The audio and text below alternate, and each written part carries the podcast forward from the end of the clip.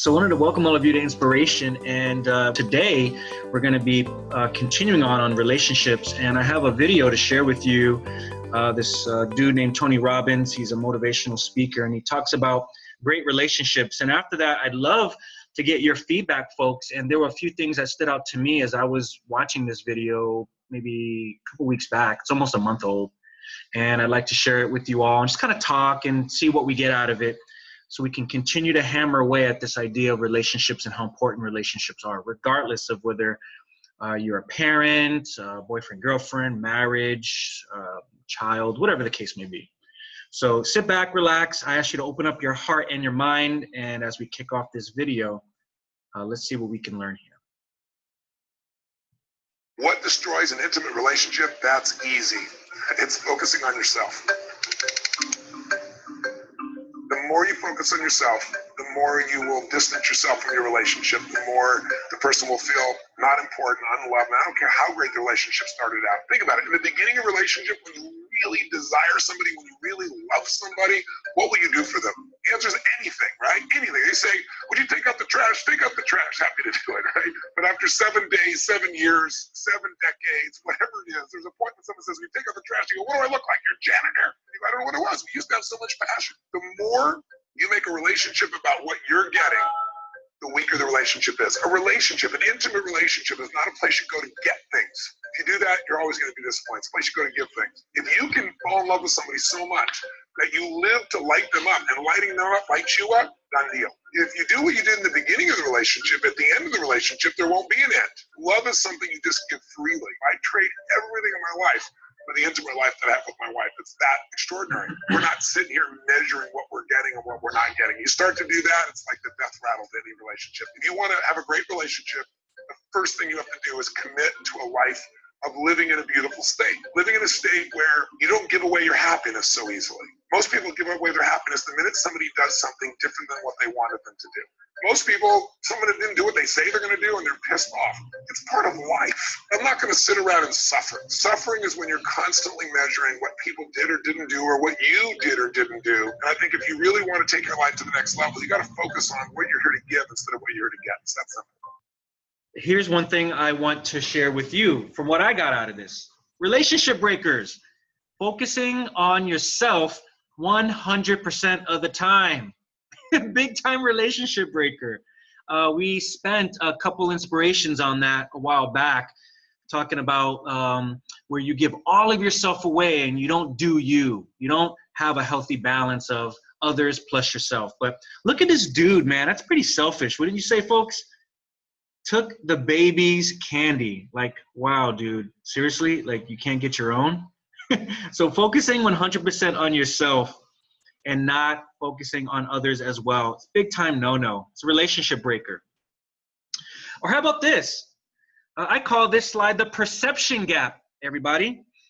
The perception gap. So people who are only self focused, they increase the perception gap of the other person who could benefit from their life, but they won't because the focus is on what they can get out of it instead of what they can give to it. So I call this the perception gap because perception is when you understand something, when you get it on the inside. And the fifth floor inspiration talked about the Empire State Building and how uh, the view you have on the observation deck is a lot different from the view on the ground floor. And the space in between are the different floors of experience that one uh, obtains throughout life. And when you're in a relationship, one of the things you do when you love somebody is you give them your experiences and your perspective on things.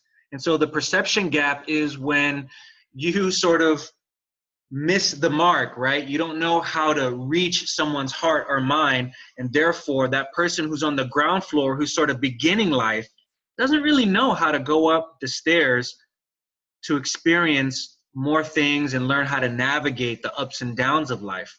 So that's the perception gap. You only focused on what you can get, okay, instead of what you can give.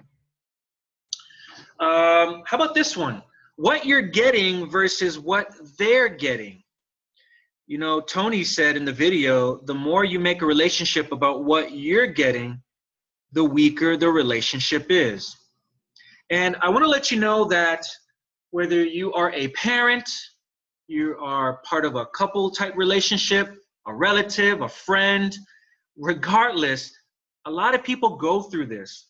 You know, if the loved one doesn't meet an expectation, and I highlight that in red, whether it's consciously known or unknown, the results can lead to just frustration, regret, anger, bitterness, uh, just a bunch of toxic stuff. You see, a lot of times the perception gap, meaning the space between what you're wanting to give to someone because you love them and what they're receiving, is because there's expectations not being managed in a healthy way. That's why Tony said, um, uh, when you focus on what you're getting only, the relationship gets very, very weak. How about this one? Giving always leads to receiving. I mean, we've heard that before. And Tony said, You live to light up, and lighting that other person up lights you up. Okay, fuzzy, cool. What does that really mean? Well, here's what it means, folks. When you invest in the person or the persons you really care about, you're going to find out how to reach their heart. If you're taking notes, okay, you're going to find out how to reach a person's heart and their mind and their emotions in a way that they perceive it. There's that word again perceive it. You see, when you're loving on someone, you're not loving on them for you. I mean, you're going to get something out of it because it's going to light you up, but it's about taking care of their basic needs because you just love them, you care for them. And when you can do it in a way that they perceive it, for instance, uh, if someone receives love through gifts, meaningful gifts, well, it's not that spending time with them doesn't mean anything. But if you get them a gift that they care about and spend time, they're going to enjoy it. And not just any gift, it's a gift that will specifically speak to who they are or what they represent, is going to mean the world to them.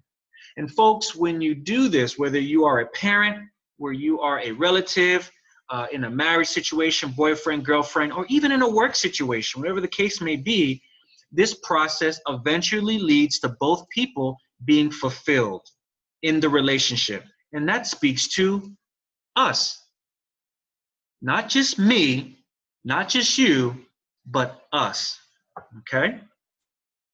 So, uh, one quick tip for those folks who are still learning about relationships.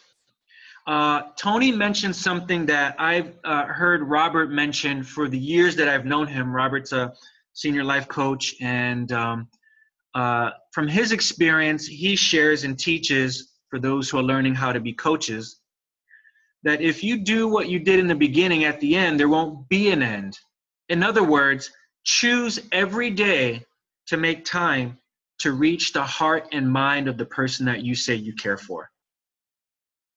If you're able to do that, and which, by the way, is a just a universal principle, if you're able to do that, um, you will not only avoid a lot of heartache, damaged relationships, misperceptions, and a lot of drama that happens in all of our relationships, more than what we probably really think it should be happening. You're not only going to avoid that stuff, but you're going to grow the relationship. How many of you would love to grow relationships and not just maintain? I see hands going up. So, yeah, I mean, there's moms and dads out there that are thinking, oh my gosh, I wish I can connect to my son or my daughter. I love them so dearly. I would die for them. Yet something tells you on the inside, they don't quite get that. I mean, we know that because, oh, yeah, that's mom, that's dad, or yeah, that's your spouse. You know, they're supposed to back you up, they're supposed to love you, but is it perceived? I mean, do you want to just exist in your relationships or do you want to live in your relationships? I want to live. I bet many, if not all of you, want to live in any relationship that you are at. Maybe you're single. You're saying, well, I don't have a boyfriend or girlfriend. That's okay.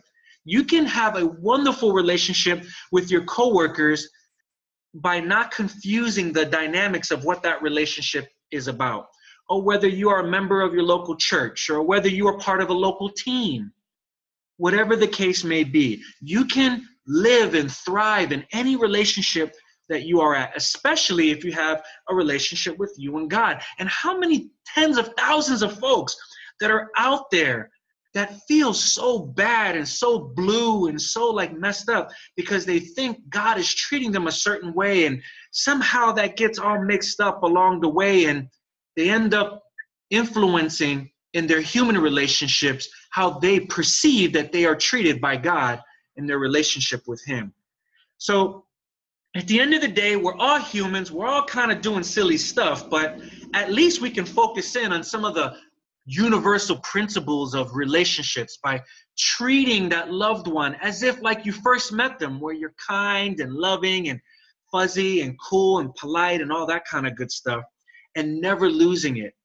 You know one of the lessons i got as i am becoming older and learning more about relationships is to attempt consciously to treat that person that i'm in relationship with as if it's new every single day and it takes work it takes goodness. It takes appreciating them. It takes getting out of yourself.